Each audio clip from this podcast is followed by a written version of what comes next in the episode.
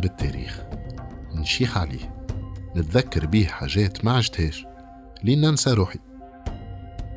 التاريخ كأنه رحلة من كوكب الكوكب بلدان وزمان ولغات وأفكار وديان.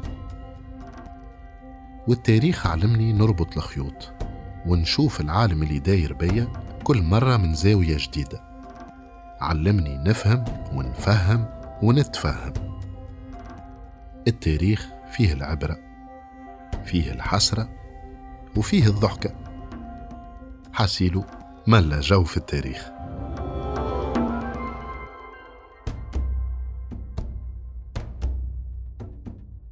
إفريقية في العصر الانتقالي هو بودكاست حبيت نفرق فيه الرمانة متاع تاريخ بلادنا من آخر العصر القديم لانتيكيتي لبداية العصر الوسيط لمويناج وبما أنه التاريخ عنده ناسه التجأت المجموعة من كبار الأساتذة الجامعيين التوانسة في التاريخ وفي علم الآثار اللي نشكرهم على خاطر تكرموا عليا بوقتهم وعلمهم ورحابة صدرهم. ضيوفنا في الحلقة هذه هما الأستاذة حياة عمامو مؤرخة متخصصة في العصر الوسيط والإسلام المبكر الأستاذ فتحي البحري مؤرخ وعالم الآثار ومدير عام أسبق للمعهد الوطني للتراث. الأستاذ فوزي محفوظ مؤرخ مختص في تاريخ التمدن ومدير عام سابق للمعهد الوطني للتراث. الأستاذ محمد بن عباس المؤرخ المختص في العصر القديم المتأخر والعصر الوسيط المبكر. الأستاذ طاهر غالية المؤرخ وعالم الآثار المختص في معمار وفسيفساء العالم القديم المتأخر. لانتيكيتي تارديف الأستاذ محمد حسن المؤرخ المختص في التاريخ الوسيط. حلقتنا اليوم بعنوان سقوط القيروان وهزيمة قرطاج. قبل كل شيء نحب نلفت انتباه المستمعات والمستمعين الأعزاء لموضوع التحديد الزمني لوقوع الأحداث. ما ننساوش أنه عنا روايات مختلفة وهذاك علاش؟ نلقاو أنه تأريخ بعض الأحداث la datation ينجم يكون متفاوت في المصادر هذه. بهامش يوصل ساعات الخمسة سنين كان مش أكثر. donc التواريخ الزمنية اللي نحكي عليها هوني هي التواريخ اللي يتفقوا عليها أغلب المؤرخين عموما. في الحلقة اللي فاتت قلنا أنه في عام 50 هجري أي حوالي 670 ميلادي حسب أغلب الروايات عقبة ابن نافع الفهري استقر في قمونية ومصرها. معناها ردها مدينة عسكرية كما البصرة والكوفة والفسطاط الأمصار وسماها القيروان واللي هو نفس الاسم اللي déjà أعطاه معاوية بن حديج للقاعدة العسكرية اللي عملها في جبل الباطن قبله. بعد ما توفى معاوية بن حديج اللي كان والي مصر عام 52 هجري تبدلت المشامية. وقت اللي الخليفة معاوية بن أبي سفيان حط في بلاصتو مسلمة ابن مخلد الأنصاري. الوالي هذا على عكس اللي سبقوه ما كانش من القادة اللي شاركوا في فتح مصر. donc عقبة ما كانش رابط معاه خيوط. كان من الأنصار. الأوس والخزرج كان تتذكروه. d'ailleurs هو كان من الخزرج. وكان من الموالين لعثمان بن عفان ووقف مع معاوية بن أبي سفيان وقت الفتنة الكبرى. عاد معاوية كي سماه والي أعطاه صلوحيات كبيرة تمتد من مصر إلى أقصى الغرب. وعام 55 هجري قرر مسلمة بن مخلد باش يعزل عقبة من إفريقية ويحط في بلاصتو واحد من الموالي متاعه اسمه أبو المهاجر دينار. يقول لنا ابن عذاري. فقيل لمسلمة بن مخلد والي مصر لو استعملت عقبة وأقررته على إفريقية فإن له فضلا وسابقا وهو الذي بنى القيروان. فقال مسلمة إن أبا المهاجر كأحدنا صبر علينا في غير ولاية ولا كبير نيل فنحن نحب أن نكافئه ونصطنعه. ويقول ابن عبد الحكم ولا مسلمة بن مخلد أبا المهاجر دينار مولى الأنصار وأوصاه حين ولاه أن يعزل عقبة أحسن العزل. فخالفه أبو المهاجر فأساء عزله وسجنه وأوقره حديدا حتى أتاه الكتاب من الخليفة بتخلية سبيله وأشخاصه إليه. فخرج عقبة حتى أتى قصر الماء فصلى ثم دعا وقال اللهم لا تمتني حتى تمكنني من أبي المهاجر دينار ابن أم دينار. مسكين أبو المهاجر سي لو mal aimé des historiens. Parce que peut-être qu'il a eu la malchance d'avoir lui عقبة. وينسبون لأبو المهاجر أشياء لا يمكن يكون عملها أو ينسبوا أشياء إلى والي مصر لا يمكن يكون عملها علاش؟ نحب لا لوجيك معظم المصادر اللي هي مصادر تاع سنيين يقولوا اللي عقبة عينه معاوية الخليفة. ومعاوية ماهوش إنسان بسيط إنسان شديد.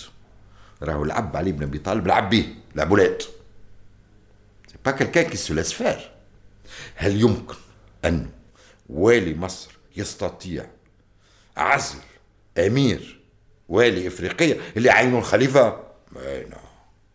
هل حقا والي مصر عزل عقبة؟ الأرجح حسب الأستاذ فتحي البحري أنه قرار العزل متاع عقبة جاء من عند معاوية. ويبدو أن الروايات اللي تحكي على التمرميدة اللي عملها أبو المهاجر العقبة تكتبت لغايات أخرى. أتوا نكتشفوها من بعد. الأستاذ فوزي محفوظ قال لنا في آخر الحلقة اللي فاتت أنه سبب العزل ينجم يرجع لاستقرار عقبة في القيروان وين عدى خمس سنين. ما ذكرتلوش فيهم المصادر حتى غزوة واحدة متاع تطهير ملام. وبالتالي ما جابش غنائم ومكتسبات جديدة لمركز الخلافة. كما ينجم يكون السبب زادة هو تحصين الجبهة الغربية بحطانها تحت نفوذ والي يتمتع بالثقة التامة متاع معاوية. وهذا ينطبق على مسلمة بن مخلد كما شفنا. اون بلوس مسلمة من الأنصار والمعارضة اللي كان معاوية يتوجس منها كانت متمركزة في المدينة اللي هي موطن الأنصار.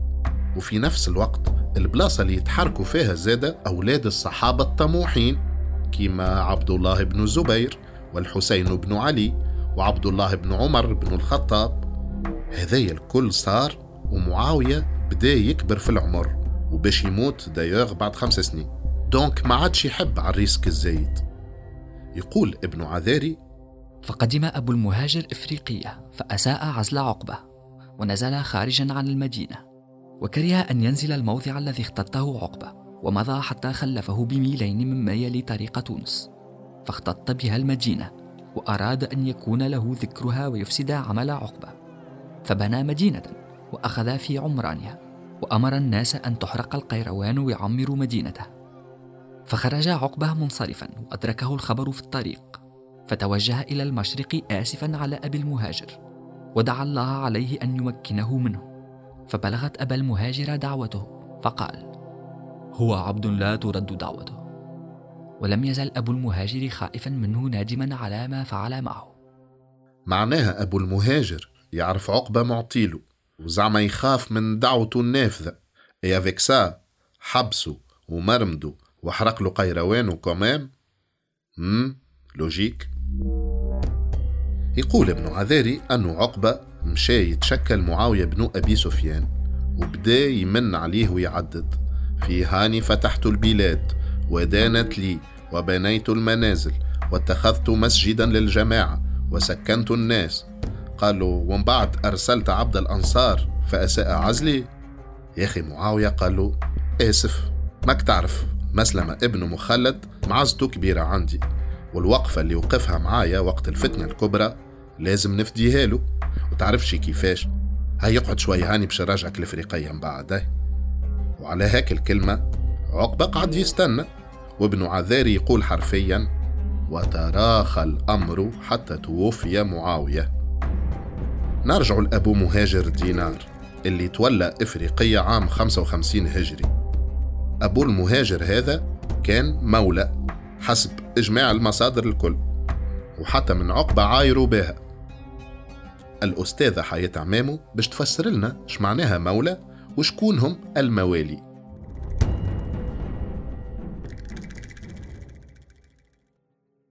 ثم زوز مفاهيم.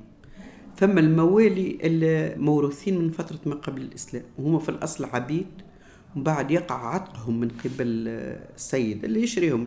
فيتحولون من عبيد يباعون ويشترون إلى موالي يدينون بالولاء الذي أعتقهم. معناه يتحولوا إلى وضعية شبه عبودية. من بعد وقت اللي انتشر الإسلام وسيطر على مناطق كبيرة ضم مسلمين من غير العرب ولاو زاد موالي.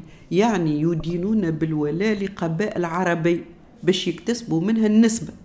خاطر غير العرب هيك رسخت في المخيال الجامعي.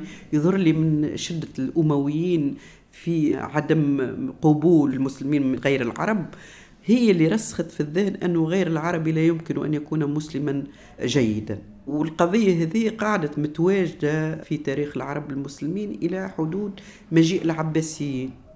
تعرف الدولة الأموية كان يشترط ألا يتولى الخلافة إلا من كانت أمه عربية حرة.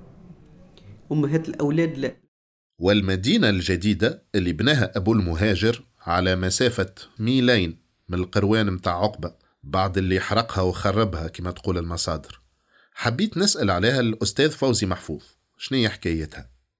في أعتقد 55 تم عزله وعين في مكانه شخص نجم نقولوا من الموالي أبو المهاجر دينا. كانت له ميولات أكثر نحو البربر كان يؤمن بما يسمى تأليف القلوب.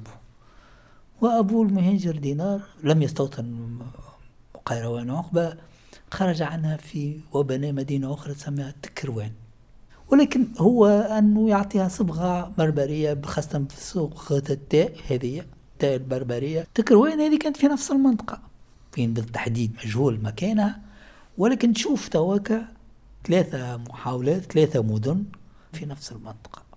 هذا يبين أهمية المنطقة لأنها منطقة رعاعي منطقة ماء منطقة مياه. ما تنساش اللي هي المنطقة هذه إحنا دائما ابدا في التحليل نتاعنا ديما ننساو عنصر الحياة المياه العرب كي جاو جاو جيوش صحيح ولكن جاو بعائلاتهم جاو بأبنائهم إلى آخره اللي الغاية هو الاستقرار. وأن هي المنطقة الوحيدة اللي تقريبا تحقق الهدف الاستراتيجي العربي هو فتح قرطاج أو احتلال قرطاج من ناحية ثم أيضا احتلال الغرب المنطقة الغربية. l'accusation تاع ابو المهاجر هو أنه كسر القروان وقروان عقبة. بعد faut expliquer علاش هو حطه في الحبس وهذا الكل. on dirait que هو حب يكسر ما عملوا عقبة donc ويرجع يبني مدينة أخرى. وهو متهم بانه قريب من البربر وقريب من الواحد وكل هاكا on cherche une connotation زعما بربر تيكروان. alors est-ce que تيكروان c'est pas une déformation تاع قروان؟ ولاية أبو المهاجر دامت قرابة سبع سنين. هيا نعملوا revue de presse على المصادر شنو تحكي عليه. فتوح مصر والمغرب لابن عبد الحكم. وكان الناس قبل أبي المهاجر يغزون أفريقيا ثم يقفلون منها إلى الفسطاط. وأول من أقام بها حين غزاها أبو المهاجر مولى الأنصار. أقام بها الشتاء والصيف واتخذها منزلا. تاريخ خليفة بن خياط. سنة 59 غزا دينار أبو المهاجر فنزل على قرطاجنة فالتقوا فكثر القتل والجراح في الفريقين وحجز الليل بينهم وانحاز المسلمون من ليلتهم فنزلوا جبلا في قبلة تونس ثم عاودوهم القتال فصالحوهم على أن يخلوا لهم الجزيرة. وانتهى المهاجر إلى عيون أبي المهاجر وافتتح ميله وكانت إقامته في هذه الغزاة نحو من سنتين. كتاب العبر لعبد الرحمن بن خلدون. فغزا المغرب وبلغ إلى تلمسان وأسلم على يديه كسيل الأوربي بعد حرب ظفر به فيها. على عكس عقبة اللي في ولايته الأولى قعد دراكش أبو المهاجر أبارامون كان ناشط على الآخر. هاو يحارب في الروم هاو يحارب في البربر هاو يعقد في المعاهدات وبدأ يتوسع نحو المغرب الأوسط. المعاهدة التي عقدها أبو المهاجر أولا مع القبائل وكذلك ربما أنا أعتقد أنه أبو المهاجر عقد معاهدة كذلك مع الروم. يعني استراتيجيا كان أقوى كثير بعقبة لأنه أراد أن يوتد سلطة المسلمين في منطقة بوزاق مثلا الوسط. عن طريق عقد تحالف مع السلطة البيزنطية أنه تعترف بوجود المسلمين في وسط افريقيا وهم لا يقوم بهجوم على شمال منطقة الزوجيتانا ومنطقه البروكونسيريت وعندما عقد ذلك اتجه نحو الغرب نحو القبائل. وأستطاع أن يحقق انتصارات من خلال هذه المعاهدات مع كسيله إلى آخره. بالتالي كانت لديه استراتيجية. يبدو أن أبو المهاجر المولى حقق مكاسب في إفريقية ما حققهاش عقبة الفهري القرشي العربي. ولهنا نجمو نسترجعوا اك القهرة متاع عمرو بن العاص كي تنحات له ولاية مصر واخذها له عبد الله بن أبي سعد أول واحد فتح إفريقية وقيل عقبة قاعد يفبري حتى هو. وكما تقول المصادر كل مرة يمشي يظن على الخليفة المعاوية باش يرجعه دون جدوى. لين مات معاوية وشد ولده يزيد الحكم. يقول ابن عذاري في سنة ستين توفي معاوية بن أبي سفيان. وهو ابن 82 سنة. تولى الخلافة من بعده يزيد ابنه. وفي سنة 61 كان مقتل الحسين بن علي رضي الله عنهما. وفيها أظهر عبد الله بن الزبير الخلافة بمكة وخلع طاعة يزيد بن معاوية. وفي سنة 62 ولى يزيد بن معاوية على بلاد إفريقية والمغرب كله عقبة بن نافع الفهري وهي ولايته الثانية على إفريقية بارعات عقبة توا باش يروح يصفي حساباته.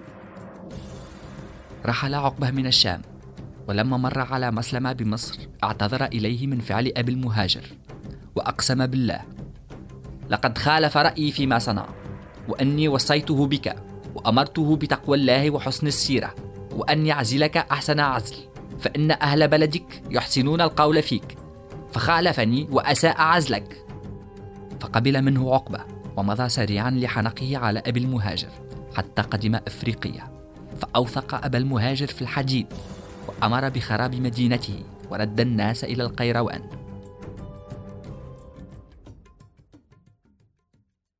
أنا جو دي فو et archi faux هاي الحجج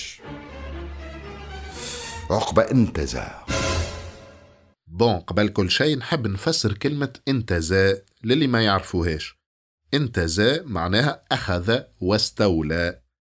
الأستاذ فتحي البحري يرى حسب نظريته أنه عقبة كي رجع الإفريقية جاء باش يستولي على المقاطعة خارج الشرعية الأموية.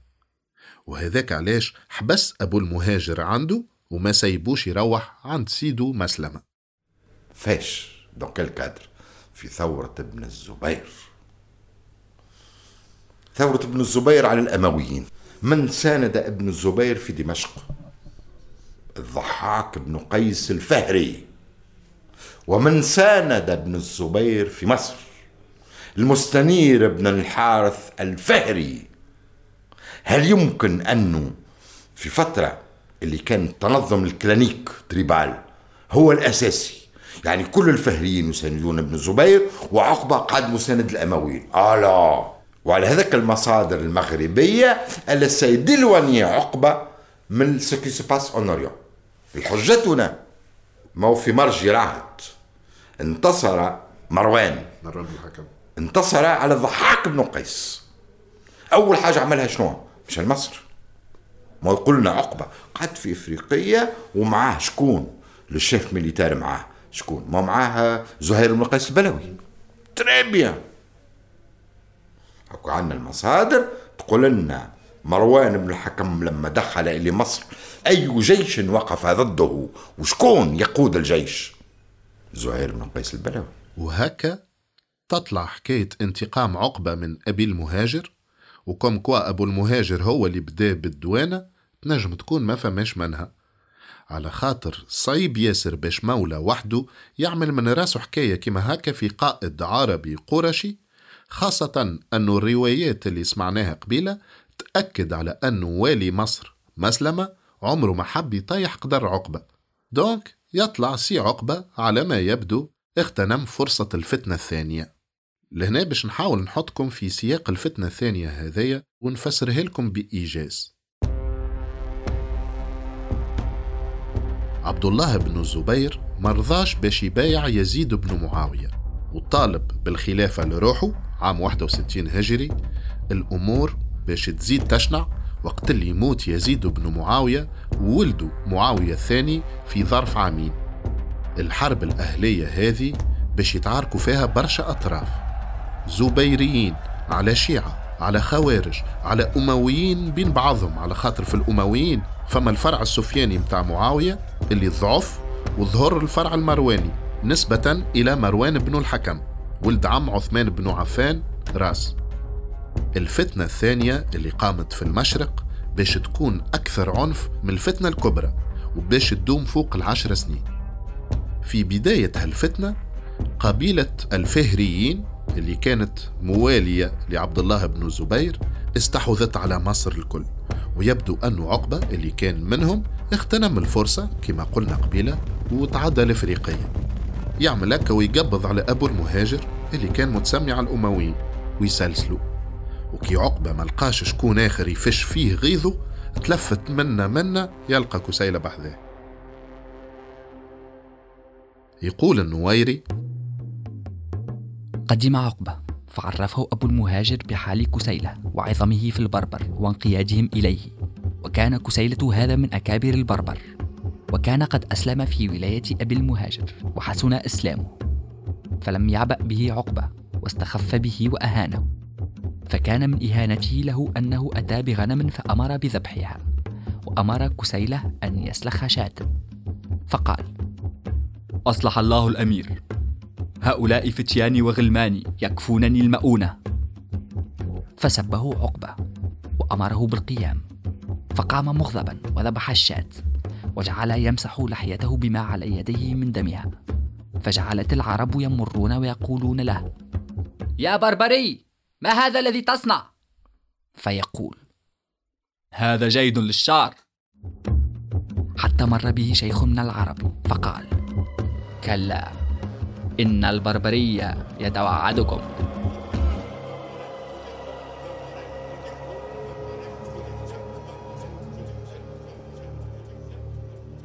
فقال أبو المهاجر لعقبة ما صنعت؟ أتيت إلى رجل جبار في قومه وبدار عزه وهو قريب عهد بالشرك فأفسدت قلبه. أرى أن تثقه كتافا فإني أخاف عليك من فتكه. فتهاون به عقبة. ينجم يكون كسيلة دخل إلى الإسلام وكان من المقربين إلى أبو المهاجر. بعد وقت اللي يجي عقبة عقبة ما هو قرشي يعني معتد بنفسه الكل رغم اللي هو ينتمي إلى قريش الظواهر مش قريش البطاع عقبة معناها تصرف كعربي معناها يتصور روحه هو متميز على غير العرب من المسلمين.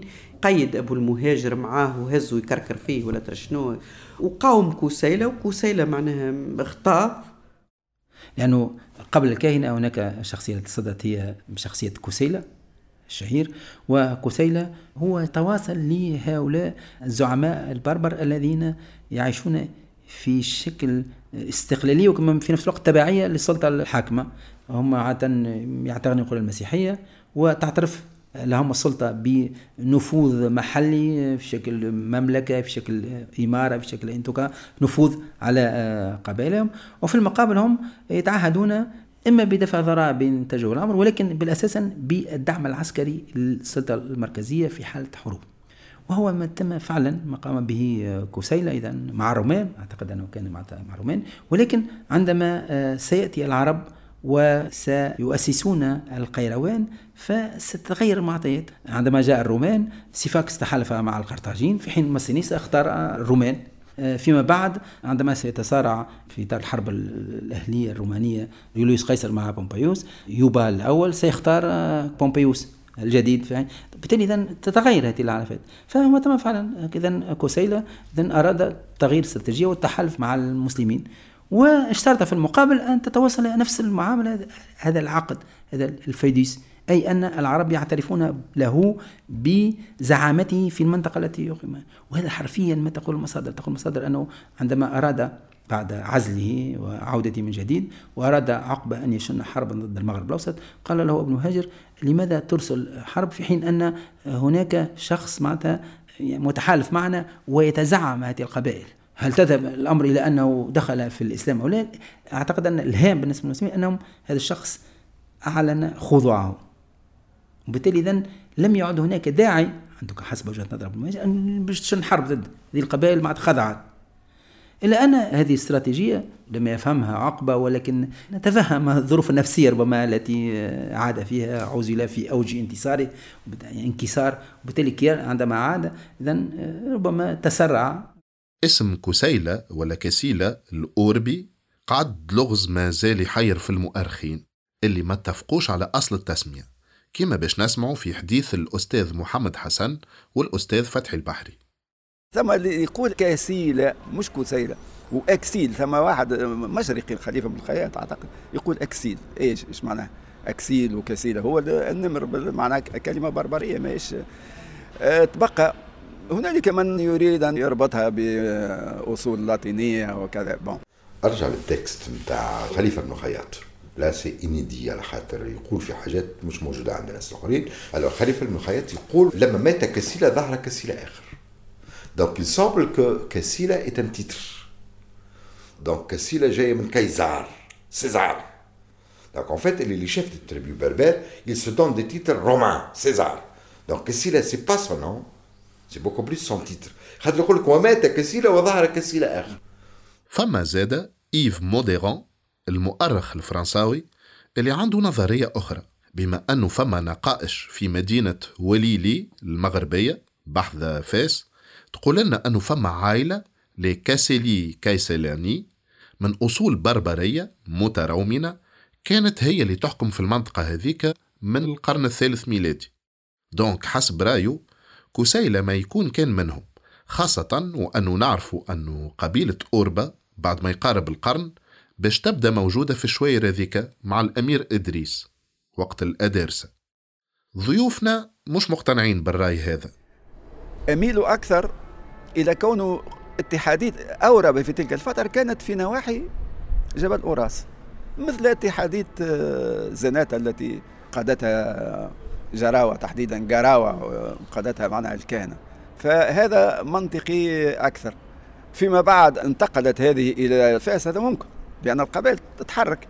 وساندت إدريس بن عبد الله في قيام الإمارة هذا ممكن. فلهذا مسألة من القضايا الجدالية مش ديما نجم نحل المسائل هذه. أما هذا هو المنطق. كسيلة مرجح أنه منطقة النفوذ نتاعو هي لوريس. ولكن مركز النفوذ هي قبائل اللي تقع مباشرة غرب لوريس. وحتى اللي ترجع معناتها أوربا أصلها المغربي لا. هو كما اللي يقول مثلا صنهاجة هي أصلها معناتها السوس المغربية. لا هذيك بعد هذيك بعد. donc probablement أوربا في علاقة بالأوريس. كما هوارة هوارة هوارة هي في علاقة بالأوريس. donc هما تهجئتين مختلفتين. يعني مركز نفوذ معناتها هي حول الراس وهذا علاش مجموعة القبائل هذه هي مباشرة بعد هزيمة كوسيلة مش تواصل معناتها في نفس المنهج مع الكهنة. الحاصل. عقبة بعد ما فرغ غله في أبو المهاجر وفي كسيلة هاي شنو عمل من بعد؟ يقول ابن عذاري عزم على الغزو في سبيل الله وترك بالقيروان جندا من المسلمين واستخلف عليهم زهير بن قيس البلوي وكان رجلا صالحا. ودعا عقبة أولاده فقال لهم إني قد بعت نفسي من الله عز وجل وعزمت على من كفر به حتى أقتل فيه وألحق به. ولست أدري أتروني بعد يومي هذا. عقبة كركر معاه أبو المهاجر اللي قعد مسلسل ومشى يدور بيه حتى لأقصى المغرب. هاوش يقول لنا ابن عبد الحكم؟ فأوثق أبا المهاجر في وثاق شديد وغزا به معه إلى السوس وهو في حديد. وأهل السوس بطن من البربر فجول في بلاده. لا يعرض له أحد ولا يقاتله. فانصرف إلى إفريقيا. فلما دنا من ثغرها أمر أصحابه فافترقوا عنه وأذن لهم حتى بقيا في قلة. فأخذ على مكان يقال له تهوذا. فعرض له كسيل بن لمزم في جمع كثير من الروم والبربر. ويقال خرج ابن الكاهنة البربري على إثر عقبة. كلما رحل عقبة من منهل دفنه ابن الكاهنة فلم يزل كذلك حتى انتهى عقبة إلى السوس ولا يشعر بما صنع البربري. فلما انتهى عقبة إلى البحر أقحم فرسه فيه حتى بلغ نحره. ثم قال اللهم إني أشهدك الا مجاز ولو وجدت مجازا لجزت. وانصرف راجعا والمياه قد عورت وتعاونت عليه البربر. فلم يزل يقاتل وأبو المهاجر معه في الحديد. فلما استحر الأمر أمر عقبة بفتح الحديد عنه. فأبى أبو المهاجر وقال ألقى الله في حديدي. فقتل عقبة وأبو المهاجر ومن معهما. هكا معناه. فما اللي يقولوا عقبة مشى للسوس يعني في جنوب المغرب. يحارب في طواحين الهواء كي دون كيشوت. حتى لين وصل للمحيط الأطلسي وغطس فيها حصانه فرحا مسرورا. وكي رجع عملوا له البربر والروم كمين وكسيلة اللي ابن عبد الحكم يسميه ابن الكاهنة كما سمعنا قتلوا عام 63 هجري أي حوالي 683 ميلادي. وفما زاد مؤرخين يقولوا أنه ما خلطش للأطلس جملة وأنه أصلا ما فاتش حد تهودة في ولاية بسكرة في الجزائر الحالية. هي علاش زعما هالاختلاف في الروايات؟ من بين التفسيرات الممكنة لهذا الخلط ما بين اسم موقعين بين طبنة طبنة الشهيرة واللي هي حسب جميع المصادر هي نهاية افريقيا وبداية موريتانيا وبين طنجة. فأعتقد أنه في المصادر في فترة ما تم خلط بين الاثنين فتم انزياح عوض ان أقول وصل طبنا نهاية افريقيا تحدث عن طنجة فبالتالي يجب أن نضيف نهاية المغرب.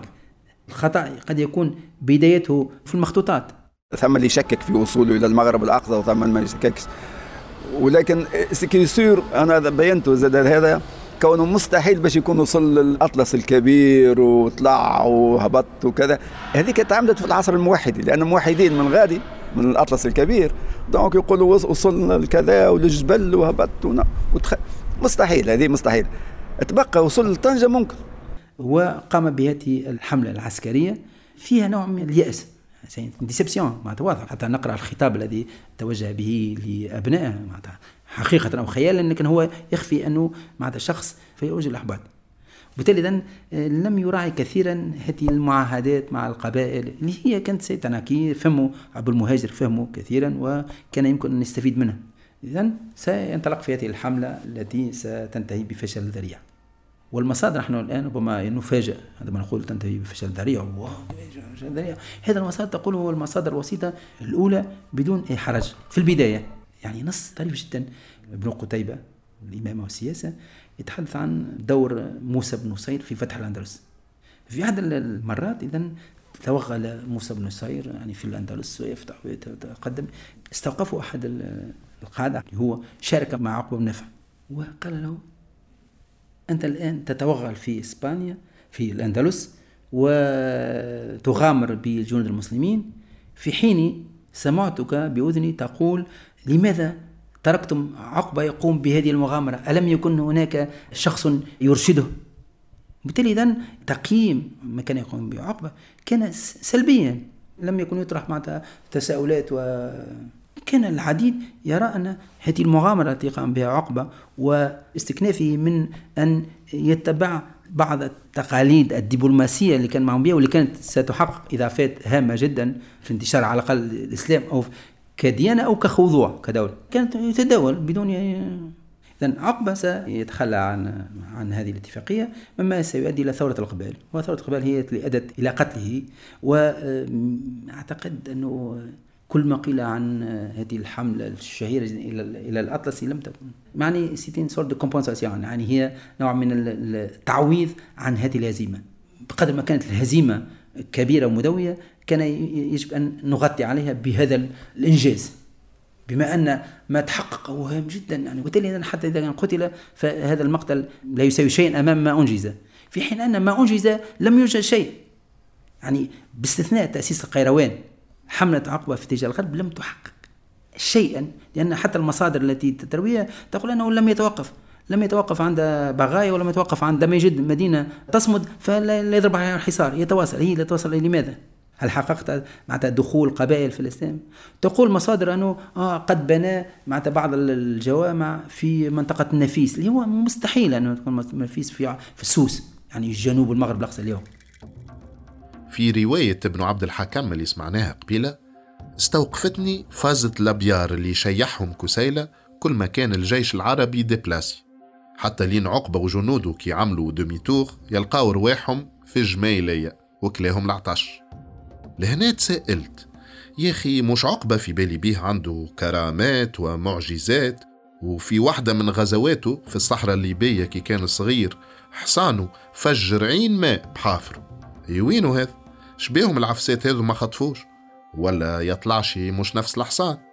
المهم أنا ماذا بيا نعرف شنية حكاية ال super pouvoir هذا متاع عقبة والدعوة المستجابة متاعه كولي صالح فما منها ما فماش منها. إحنا في تونس عندنا قرابة 200 كنيسة. la densité متاع الكنائس اللي أثريا لقيناهم مش في المصادر.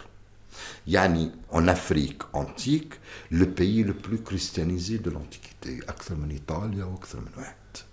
وفي ال christianisme كانت le culte des saints أكبر بلاصة فيها le culte des saints c'est l'Afrique وفي القرن الرابع في القيروان صار حدث هام. هو le débat على كرامات الأولياء ومن تزعم الحركة ابن أبي زيد القيرواني العظيم. تجاسر وكتب كتابا في إنكار كرامات الأولياء. وكانت الكتاب هذا اللي كتبه ابن أبي زيد القيرواني في القيروان autour de 370 كانت له رجة في العالم الإسلامي الكل. ومن العالم الإسلامي الكل شنعوا به وكفروه. وهو كان مالكيا. وقت اللي مات مشاو هزوه الباب سلام للمقبرة قريش. باش يدفنوه صلوا عليه بعد أصدقائه المالكيين. عملوا كوردون قالوا لا لا يدفن معنا إنه كافر. وعلى هذاك ردوه ودفنوه في داره et c'est la première personne à Kérouan enterrée intramuros. هاو علاش تدفن في داره مش هو بركة صار له. تلامذته كذلك. أبا عمران الفاسي هكذا مدفون في داره هو تلميذ لأنه كان ضد كرامات الأولياء. الفقيه القابوسي اللي لوحوه بعد الفسقيات. كيف كيف؟ النصوص معناها موجودة في ابن عذاري موجودة في آه، أبو العرب موجودة في المالكي. الرواية هذه تقول أنه عقبة بن نافع بما أنه صحابي لكن الدليل الأول هو أنه عقبة بن نافع عند وفاة الرسول كان عمره سنة واحدة. وهو ليس بالصحابي وإنما جاء ابن ناجي في القرن الرابع عشر في معالم الإيمان واختلق طبقة خاصة للصحابة بالمعاشرة وعملها spécialement من أجل عقبة بن نافع لأنه في العهد الحفصي فما récupération نتاع عقبة بن نافع. كما الجامع الكبير اللي توا معناها عامة الناس يسميوه جامع عقبة لم يكن يحمل اسم جامع عقبة إلا انطلاقا من العهد الحفصي. قبل العهد الحفصي كان يسمى الجامع الكبير أو الجامع الأعظم. ما تنساش أن الجامع الكبير بعد الزحفة الهلالية était abandonné وطاح partie ات منه الكل وأعيد بناؤه بال architecture de l'époque de زيادة الله أنا كان نحبوا نحن نعطيو الحق. حق وهذا اسمه جامع زياد الله. لأنه زياد الله شكله كل هذاك زياد الله. أكثر من ذلك عقبة تم إحالة هاله من الاسطوره اللي هي أنا يثيرني هو أنه هذه الاسطوره لم تكن موجودة معناتها في البداية. هي نتيجة لتراكمات ولم تنشأ إلا في فترة متأخرة. الفترة الحفصية حسب ما الفترة الحفصية ولكن أعتقد أنه نجم نقول حتى في الفترة السابقة لأن بعد أقل من قرن نصف حتى نصف قرن من من وفاة عقبة إذا سيتولى العرش في إفريقيا أحفاده وأحفاد أحفاده. وبالتالي إذا كان معناتها يعنيهم أن يرتبطون من شخص آه، فاتح وصحابي باعتبار جميع المصادر تجمع أنه لم لم يكن صحابيا. بالتالي إذا تم تكوين هذه الهالة من الأسطورة. أعتقد أنه في فترة حكم الفهريين. دائما دائما المدن تأسيس المدن منذ العصر القديم منذ أقدم العصور لازم أبحث عن ال conditor معناتها المؤسس. يجب أن يكون. ما ثماش مدينة مؤسس. روما روميلوس لازم ديما تكون مؤسس. قرطاج عليسا ما نجموش نقولوا مدينة تأسست من شيء. donc بالتالي شخصية عقبة معناتها ما صارش يلزم تكون. وكان كانش عقبة وكان شخص آخر. ولكن ربما ظروف سياسية معينة معناتها حكم الفهريين هو الذي جعل نسج هذه الفترة. الفهريين حكموا في الفترة التي بدأت تتبلور فيها رواية الإفريقية للفتح. ثم فيما بعد دور الحفصيين هو في أنه التبني الرسمي لهذه الرواية من أجل تحقيق استقلالية عن مركز الخلافة بالمغرب. donc بالتالي إحنا رانا أقدم منكم وإحنا أسسنا الإسلام في إفريقيا. أعتقد هذا لكن البداية أعتقد بدأت مع الفهريين حمد لله كي تهنينا على سيدي عقبة طلع كيفنا ولد plus ou moins تسعة أشهر السؤال توا هو كي مات عقبة شنو صار من بعد؟ يقول ابن خلدون قتلوه في ثلاثمائة من كبار الصحابة والتابعين واستشهدوا كلهم وأسر في تلك الوقعة محمد بن أوس الأنصاري في نفر فخلصهم صاحب قفصة وبعث بهم إلى القيروان مع من كان بها من المخلفين والذراري. ورجع زهير بن قيس إلى القيروان واعتزم على القتال وخالفه حنش بن عبد الله الصنعاني وارتحل إلى مصر واتبعه الناس. فاضطر زهير إلى الخروج معهم. وانتهى إلى برقة فأقام بها مرابطا. واستأمن من كان بالقيروان إلى كسيلة فأمنه ودخل القيروان وأقاموا في عهده. في 64 نجم نقولوا قيروان تصبح عاصمة للدولة. علاش؟ لأن اللي جاء بعد عقبة هو كسيلة كما تعرفوا أو كسيلة. وبربرية شخصية بربرية. الحقيقة هذه الشخصية هي التي أقرت القيروان كعاصمة. هو الذي جعل عاصمته القيروان. تخليش عليها. لأنه كانت عنده سياسة. هو يقول لك إحنا المسلمين ما يحبوا الإسلام إحنا أسلمنا. المسلمين يحبوا المدينة هذه هذه تقعد مدينتنا. خاطر هو حكم بالجهة هذه قاعد يحكم خمس سنين والمسلمين قعدوا غاديكا وهو وجد في quiconque يجيب لنا un texte يقول لنا اللي كسيلة après sa victoire sur عقبة il a renié الإسلام. pas du tout n'a pas renié الإسلام. ومن ثم يسيطر على القيروان وتقول السرديات أنه معناها تعامل مع المسلمين بطريقة لينة وطريقة جيدة وخلهم على إسلامهم إلى آخره. ولكن هذا يبقى كله ليماجينير نتاع ما بعدي. بعد بعام اللي تقتل عقبة الفرع المرواني من بني أمية تقوى خاصة بعد المعركة اللي صارت في مرج راهط في الشام واللي ربحوا فيها المروانيين بفضل عرب الجنوب اليمنيين وعطاوا ريحة للقيسيين عرب الشمال اللي كانوا معاه عبد الله بن الزبير. مروان ابن الحكم تسمى خليفة باسم الأمويين ودخل بعد عام لمصر وعمل مصالحة مع القيادة الفهرية القيسية اللي غادي. وحط ولده عبد العزيز والي على مصر.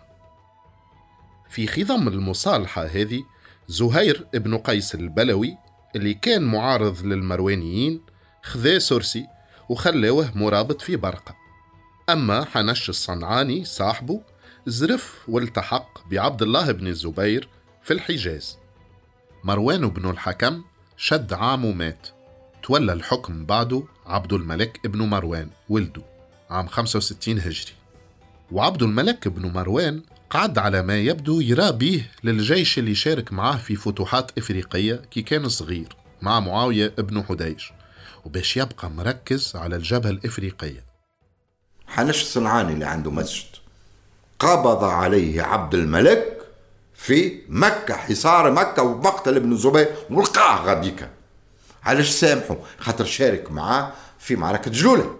وعام 67 هجري يقول الكتاب المنسوب للرقيق ولي عبد الملك بن مروان فاشتد سلطان بني أمية وعظم أمرهم واجتمع إليه أكابر المسلمين فسألوه في قيروان إفريقية أن يخلصها ومن فيها من المسلمين من يد كسيل بن اليوم وأن يرد بها الإسلام عزيزا كما كان فقال لهم لا يصلح للطلب بدم عقبة من المشركين وكفرة البربر إلا من هو مثله في دين الله. فاتفق رأيهم على زهير بن قيس البلوي وقالوا هو صاحب عقبة وأعرف الناس بسيرته وتدبيره وأولاهم بطلب ثأره. وكان زهير مقيما ببرقة مرابطا مع أهل إفريقية. توجه إليه عبد الملك يأمره بالخروج على أعنة الخيل إلى إفريقية. ليستنقذ القيروان ومن فيها من المسلمين. ويقول ابن خلدون فزحف إليها زهير بن قيس سنة 67 ودخل إفريقية ولقيه كسيلة على ممس من نواحي القيروان فهزمه زهير بعد حروب صعبة وقتله.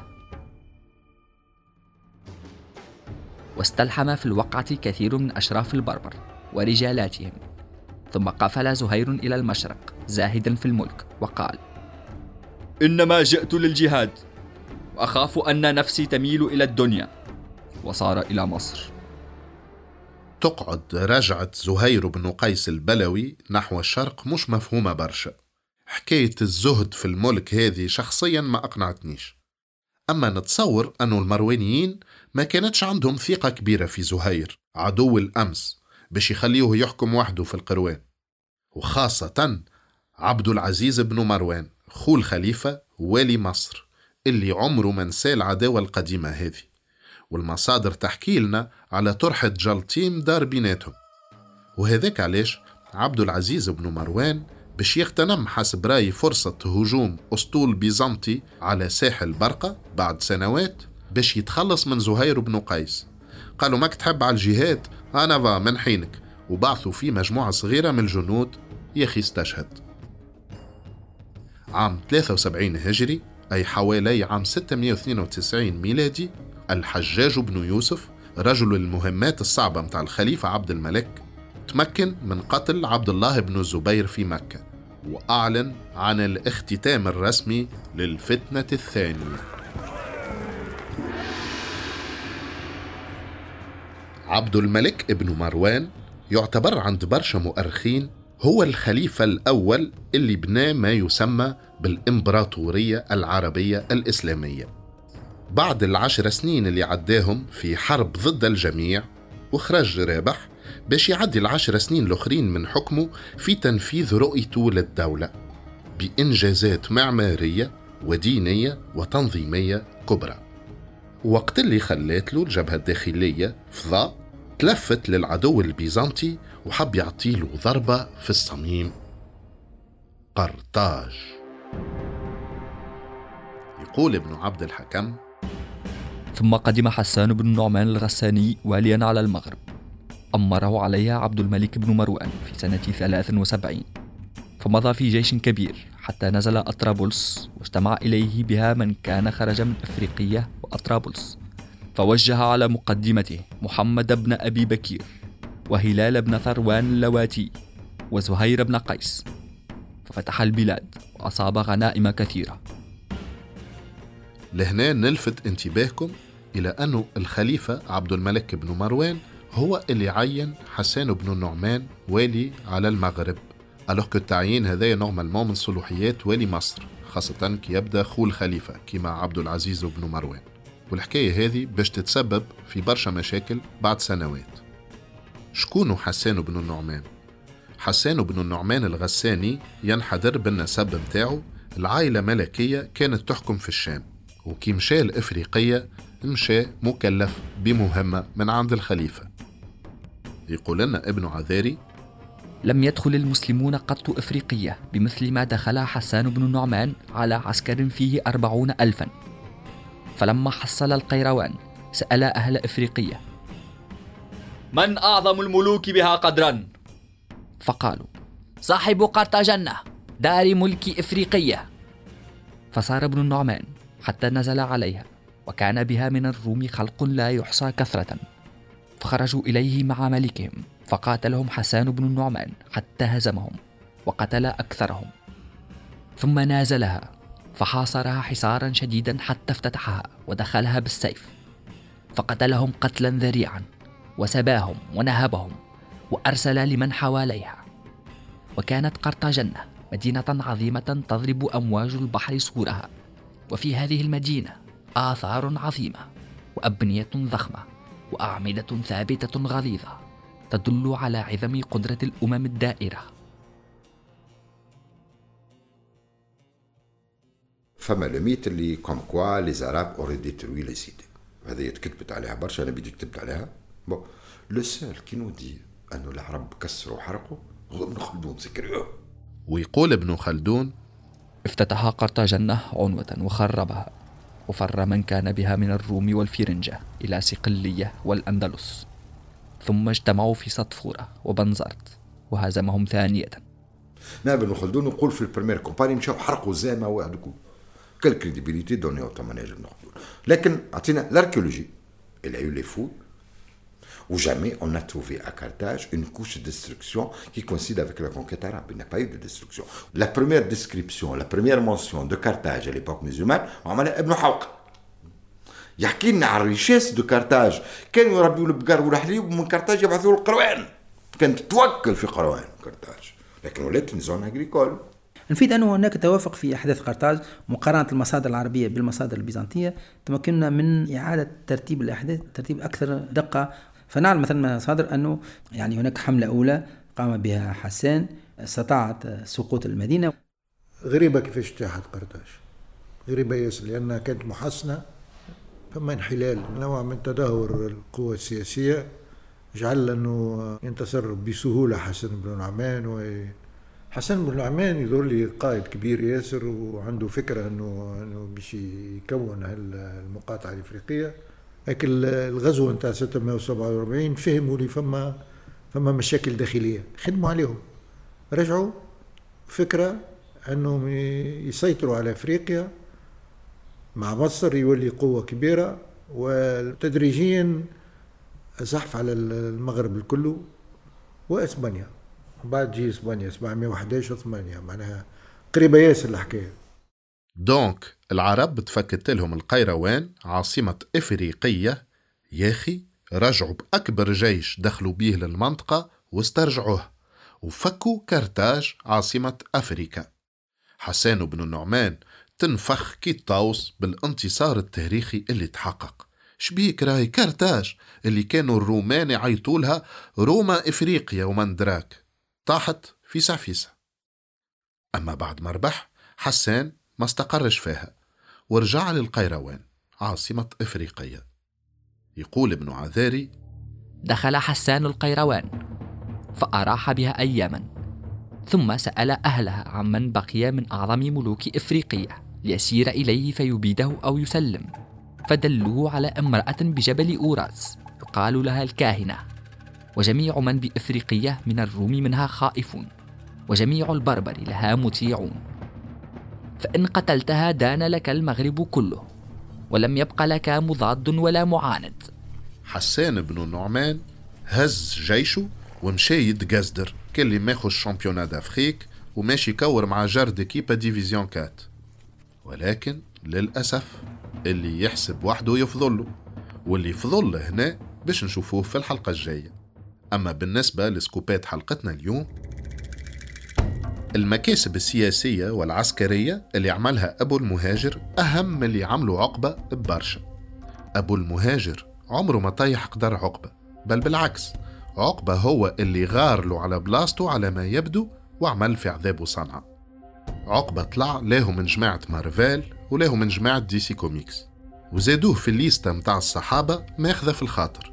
تي حتى من الجامع اللي عمله من با كان متسمي عليه. يا إما عقبة عمره ما خلط للمحيط الأطلسي يا إما المحيط الأطلسي بيدو كان وقتها يخلط وسط الجزائر. عقبة بن نافع وزهير بن قيس وحنش الصنعاني كانوا تخيو متورط في الفتنة الثانية في الصف الخاسر مع عبد الله بن زبير عبد الملك بن مروان عاش أبارامون ذكريات حلوة في إفريقية خلته يراب العشرة رغم العداوات السياسية. كسيلة أو كسيلة كي البربر الكل. لا يطيق الظل لا يحمل كلمة عزارة على رأي سيد علي سعيدان. وطلع ولد أصل وما فيه ما يتعاب يبدو أن المدن الأخرى متاع إفريقية قاومت أكثر من كرتاج بيدها. اللي سلمت روحها لحسان بن النعمان في دقيقتين لعب. ومع ذلك حسان بن النعمان ما عطاهاش كارها وما قعدش فيها. تتصوروا أنه الحكاية هذه باش تتعدلوا بالساهل؟ هذا اللي باش نكتشفوه في حلقتنا القادمة من بودكاست إفريقية في العصر الانتقالي.